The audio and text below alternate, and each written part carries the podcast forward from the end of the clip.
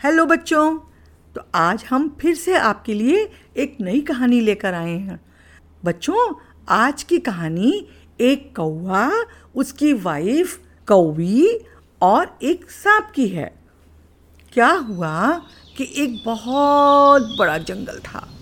जंगल के अंदर तो बहुत बहुत सारे पेड़ होते हैं, बहुत घने घने पेड़ होते हैं बड़े बड़े पेड़ होते हैं और उन पेड़ों के ऊपर बहुत सारे पक्षी रहते हैं। ठीक है? कहीं तोता रहता है, कहीं मैना रहती है, कहीं कौआ रहता है। और भी बहुत सारे जानवर होते हैं जो उनके ऊपर अपने घोंसले बनाकर रहते हैं। और उस घोंसले में वो अपने बच्चों को रखते हैं और दिन में जाकर अपने बच्चों के लिए दाना लेकर आते हैं, खाने का सामान लेकर आते हैं। तो इसी तरह से इस जंगल के अंदर भी एक बहुत बड़ा पेड़ था। उस पेड़ के ऊपर एक कौवा और उसकी पत्नी अपना घोंसला बनाकर रहते थे और घोंसले के अंदर उनके छोटे छोटे बच्चे रहते थे।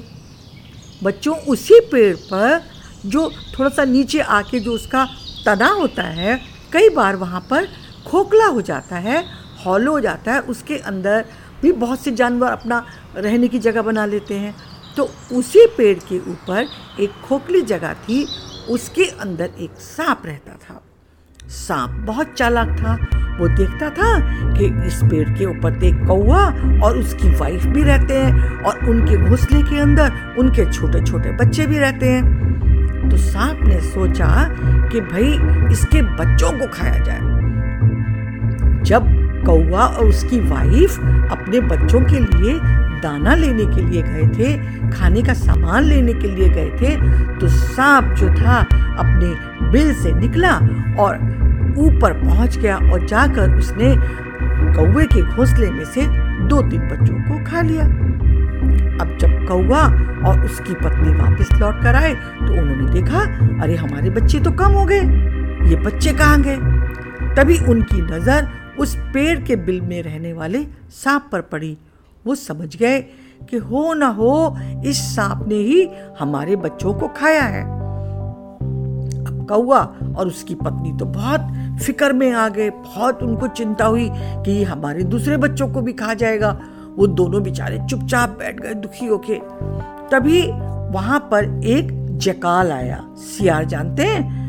तो उसने, उनकी, उसकी हालाँकि उनसे बहुत दोस्ती नहीं थी, पर फिर भी उसने देखा कि ये कौआ और उसकी वाइफ इतने सैड क्यों हैं? इतने दुखी क्यों हैं? तो जकाल ने पूछा कि, भाई कौवे भाई, क्या बात है? आप और आपकी पत्नी इतने दुखी क्यों हैं? क्या हो गया? तो कौआ बोला, कुछ बात नहीं है भाई, क्या बताएँ? आप हमारी मदद नहीं कर सकते। कोई भी हमारी मदद कैसे करेगा? जयकाल तो बहुत होशियार होता है, बहुत स्मार्ट होता है। उसने कहा, आप बताओ तो सही कि क्या है, प्रॉब्लम क्या है? देखता हूँ, हो सकता है मैं आपकी कोई मदद कर पाऊँ। कौवे ने बताया कि मित्र, ये जो पेड़ देख रहे हो ना, इसके ऊपर की डाली पर मैं और मेरी पत्नी अपना घोंसला बनाकर रहते हैं और उस घोंसले में हमारे छोटे छोटे बच्चे रहते हैं। और इसी पेड़ के ये जो बिल बना हुआ है, इसमें एक सांप रहता है। तो जब हम यहाँ पे नहीं होते हैं, ये सांप निकलता है और हमारे बच्चों को खा जाता है। तो हमें समझ में नहीं आ रहा कि हम अपने बच्चों को इस सांप से कैसे बचाएँ। तो सियार ने सोचा और बोला, मैं तुम्हारी मदद कर सकता हूँ।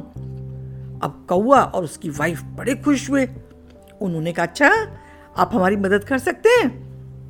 बताइए हमें क्या करना चाहिए? तो सियार ने कहा, तुम्हें थोड़ी सी मेहनत करनी पड़ेगी। कौआ और उसकी वाइफ बोले हाँ हाँ हम मेहनत करने के लिए तैयार हैं। आप हमें उपाय तो बताइए कि हमें करना क्या है?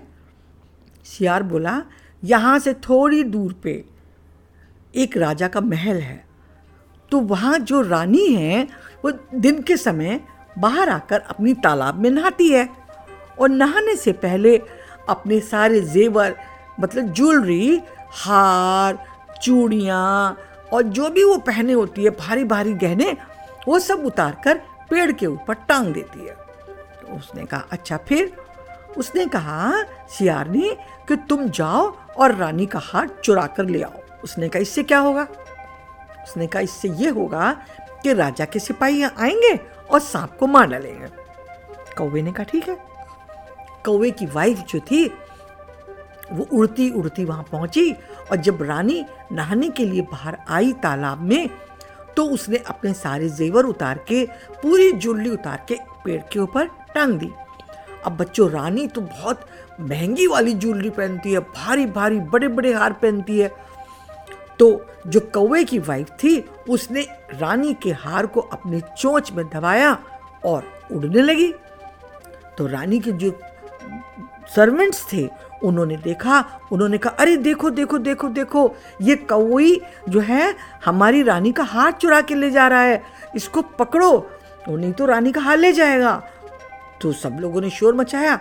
अब तो कौवे को समझ में आ गया। जो कौवे की वाइफ थी उसको कि चलो, अब उड़ना चाहिए। वो तेज़ी से उड़ने लगी। उसके पीछे पीछे राजा के जो सिपाही थे, वो भी भागे। सिपाहियों के हाथ में भाला भी था, तलवार भी थी और वो कौवा, कौवे का पीछा करते करते भागने लगे।